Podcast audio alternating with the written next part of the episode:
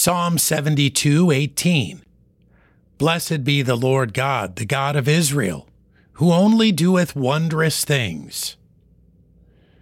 In times of disappointment with the way God is working in our lives, we may get the idea His methods are inferior to our own. We feel we have a good grasp on how things should be done, and sometimes see God's ways as inconvenient or cumbersome.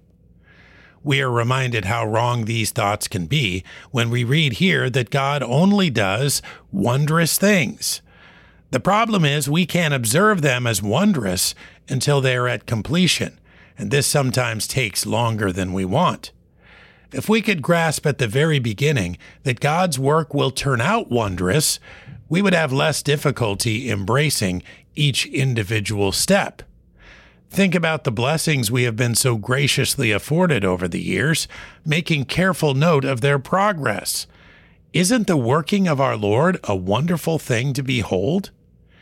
It is the patient and steadfast servant that can look back on difficulties and detours with a sense of wonder. The impatient and unfaithful never see things through and remember only the harshness of the world. What a great shame indeed. Psalm 72:18 Blessed be the Lord God, the God of Israel, who only doeth wondrous things.